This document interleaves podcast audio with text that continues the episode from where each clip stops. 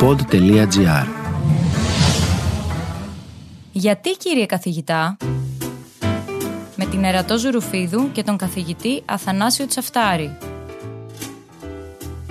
Ο πληθυσμός της γης είναι ένα θέμα συχνά επίκαιρο. Πολλές φορές είναι και στο επίκεντρο θεωριών συνωμοσίας με δισεκατομμυριούχους που βγάζουν τα εμβόλια για να μειωθεί ο αριθμός των ανθρώπων. Μπορεί αυτή να είναι μια ψεκασμένη θεωρία από άλλο σύμπαν, αλλά πηγάζει από μια πραγματική ανησυχία που λέει «Μα καλά, πώς θα τους ταΐσουμε όλους αυτούς». Σήμερα λοιπόν κοιτάμε τα αίτια αυτής της δημογραφικής έκρηξης, αλλά βλέπουμε και τι γίνεται στη χώρα μας, η οποία είναι πιθανόν σε 100 χρόνια από τώρα να έχει ερημώσει. Καλημέρα κύριε καθηγητά, τι κάνετε; Καλημέρα σας. Καλά ευχαριστώ. Είναι μια πραγματικά όμορφη μέρα. Δυστυχώς η μάστιγα του κορονοϊού δεν μας αφήνει να τη χαρούμε. Ούτε εσά σας αφήνει, ούτε μας και ούτε και τα δισεκατομμύρια των ανθρώπων που ζουν στον πλανήτη. Και δείτε τώρα τι ωραία που σας έχω φέρει στο σημερινό μας θέμα που είναι το δημογραφικό. Εσείς, κύριε καθηγητά, έχετε μιλήσει επανειλημμένα για τη μεγάλη πρόκληση της αύξησης του πληθυσμού της γης. Γιατί, όπως έχετε πει, αυτή η αύξηση φέρνει μεγαλύτερες απαιτήσεις σε τροφές, υποδομές κλπ. Οπότε θα ήθελα σήμερα να εξετάσουμε αυτό το θέμα. Ναι, αυτό το θέμα πρέπει να το συζητήσουμε ξέχωρα εις ό,τι αφορά το πληθυσμό της γης και ξέχωρα το τι συμβαίνει στη χώρα μας. Βλέπουμε το σύνολο του πληθυσμού της γης να ανεβαίνει κατακόρυφα προς τα πάνω σε αριθμούς. Και αυτό έχει φυσικά τις συνέπειες του γιατί απαιτεί την μεγάλη αύξηση στην παραγωγή τροφίμων, απαιτεί μεγάλες προόδους και μεγάλες ποσότητες χρημάτων για την αντιμετώπιση των προβλημάτων υγείας, των φαρμάκων, τα εμβόλια, κυρίως όχι μόνο ένεκα της ραγδαίας αύξησης του πληθυσμού, όσο έχει σημασία να τονίσουμε ότι η αύξηση του πληθυσμού δεν είναι μόνο συνειφασμένη με την αύξηση των γεννήσεων, είναι συνειφασμένη αυτή η δημογραφική έκρηξη και με την αύξηση του προσδόκιμου ζωής. Ξέρουμε όμως ότι στη χώρα μας ο πληθυσμός μικραίνει, οπότε βλέπουμε ότι το δημογραφικό έχει δύο όψεις. Ναι, έτσι είναι. Σε ορισμένες χώρες έχουμε αύξηση των γεννήσεων, έχουν δηλαδή πολλούς νέους ανθρώπους και σε ορισμένες χώρες έχουμε συρρήκνωση των γεννήσεων και συρρυκνώνεται ο νεανικός πληθυσμός ενώ την ίδια στιγμή αυξάνεται ο πληθυσμός των ενηλίκων. Μπορείτε να μας πείτε για ποιους λόγους οι άνθρωποι ζουν περισσότερο; Θέλετε να πούμε ότι η αύξηση της παραγωγής τροφίμων βοήθησε στην κατεύθυνση αυτή σαφέστατα. Υπήρχαν άνθρωποι στο παρελθόν που ανήκαν σε επάρκεια τροφίμων πεθαίναν της πείνας. Θέλετε να πούμε ότι βοήθησαν οι προόδοι στον τομέα της υγείας, παραγωγή φαρμάκων, στα εμβόλια κλπ. Θέλετε να πούμε για τη διαθεσιμότητα σε πόσιμο νερό, σε νερό με πολύ καλή κατάσταση από πλευράς υγειονομικής. Σαφέστατα και αυτό βελτίωσε. Κατάλαβα. Να μιλήσουμε λίγο για την Ελλάδα συγκεκριμένα. Ενώ μιλούμε για αυτή την έκρηξη σε παγκόσμιο επίπεδο, στη χώρα μας έχουμε μια δημογραφική συρρήκνωση.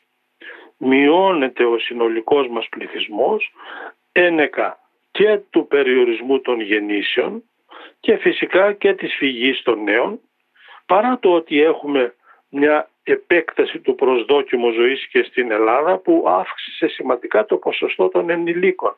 Σχεδόν 17 χρόνια παραπάνω στη μέση ηλικία προσέθεσαν τα τελευταία χρόνια. Και αυτό οδηγεί βέβαια στην κατάρρευση του ασφαλιστικού συστήματος, του συνταξιοδοτικού, της ιατροφαρμακευτικής περίθαλψης. Η φυγή των νέων που αναφέρατε πριν φαντάζομαι και αυτή επιβαρύνει το σύστημα, έτσι δεν είναι; Χειροτερεύει ακόμη περισσότερο την κατάσταση.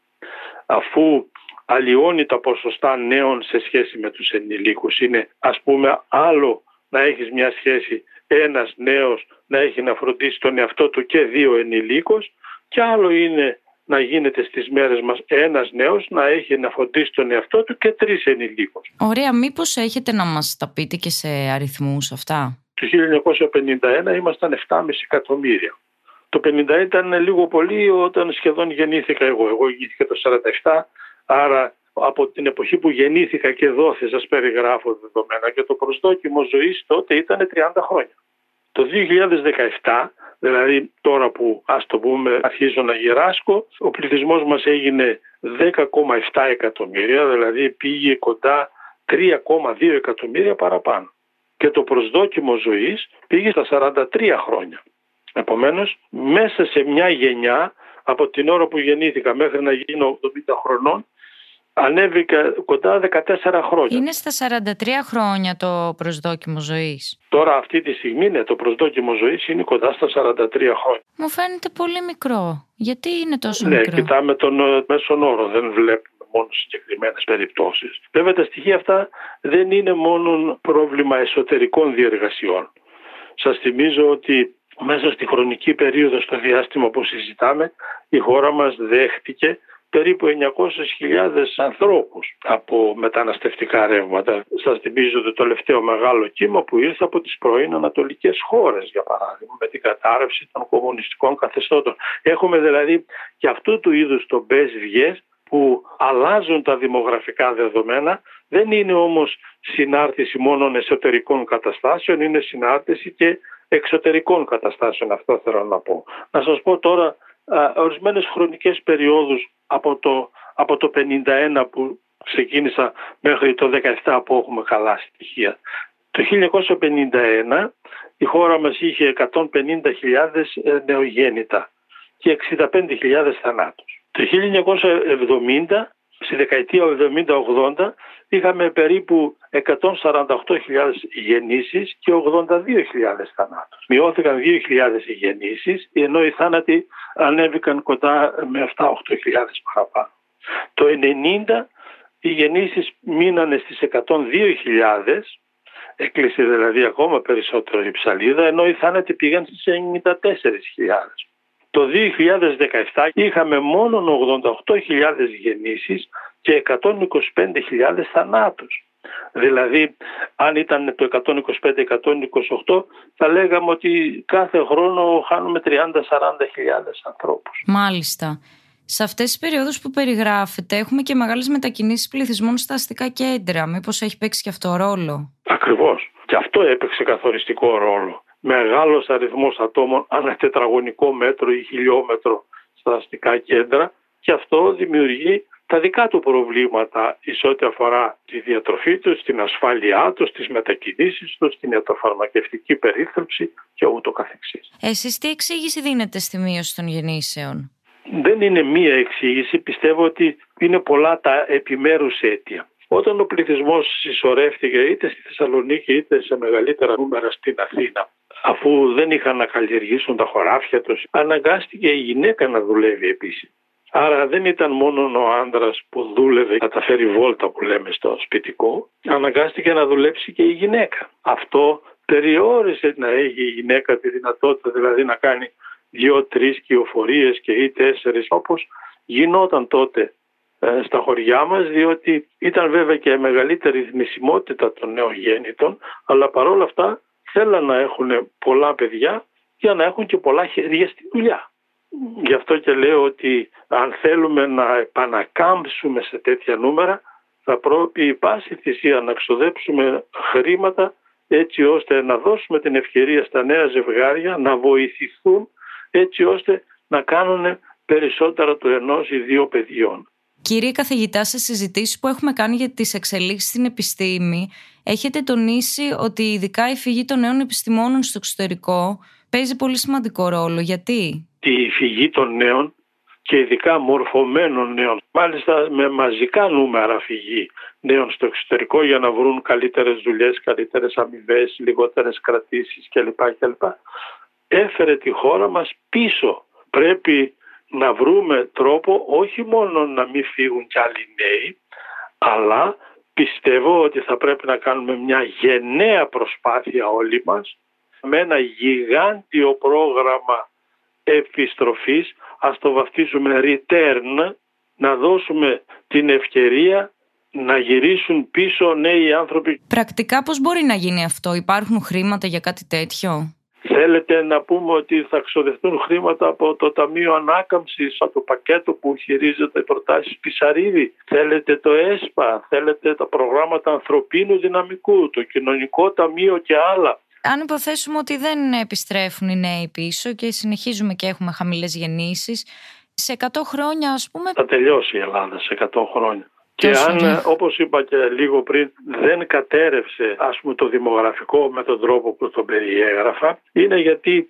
είχαμε μια επανάκαμψη ανθρώπων απ' έξω. Μας ήρθαν στο παρελθόν κόσμος από Έλληνες από την Αίγυπτο οι Αιγυπτιώτες από την Αλεξάνδρεια κλπ. Παντού υπήρχαν ελληνισμοί. Μας ήρθαν οι Έλληνες από τη Μικρασία τότε με την ανταλλαγή. Ναι. Μας ήρθαν οι άνθρωποι από τον Πόντο. Άρα έχουμε επιβιώσει γιατί ναι. έχουμε ναι, ακριβώς, Έχουμε επιβιώσει γιατί συρρυκνώσαμε τον παγκόσμιο ελληνισμό. Ναι, κατάλαβα. Δεν θα μπορούσαμε κιόλας να ενσωματώσουμε στην ελληνική κοινωνία τους πρόσφυγες που έρχονται από χώρες της Μέσης Ανατολής ας πούμε.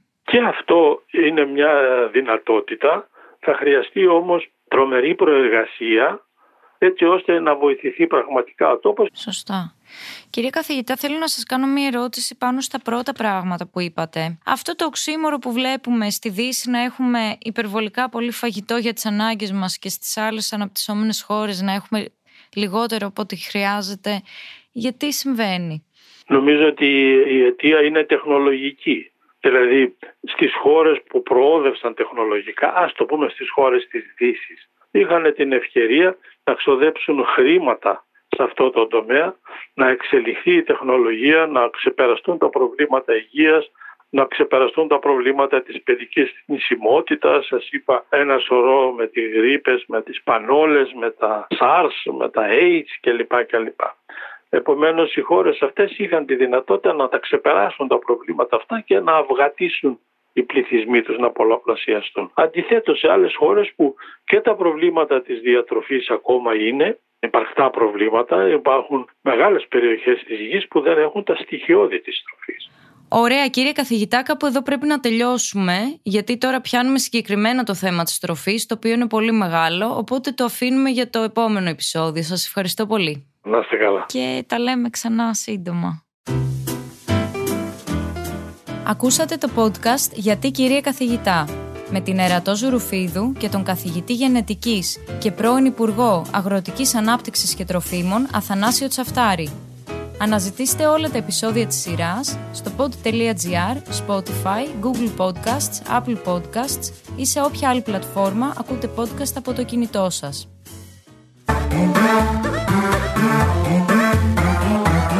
pod.gr. Το καλό να ακούγεται.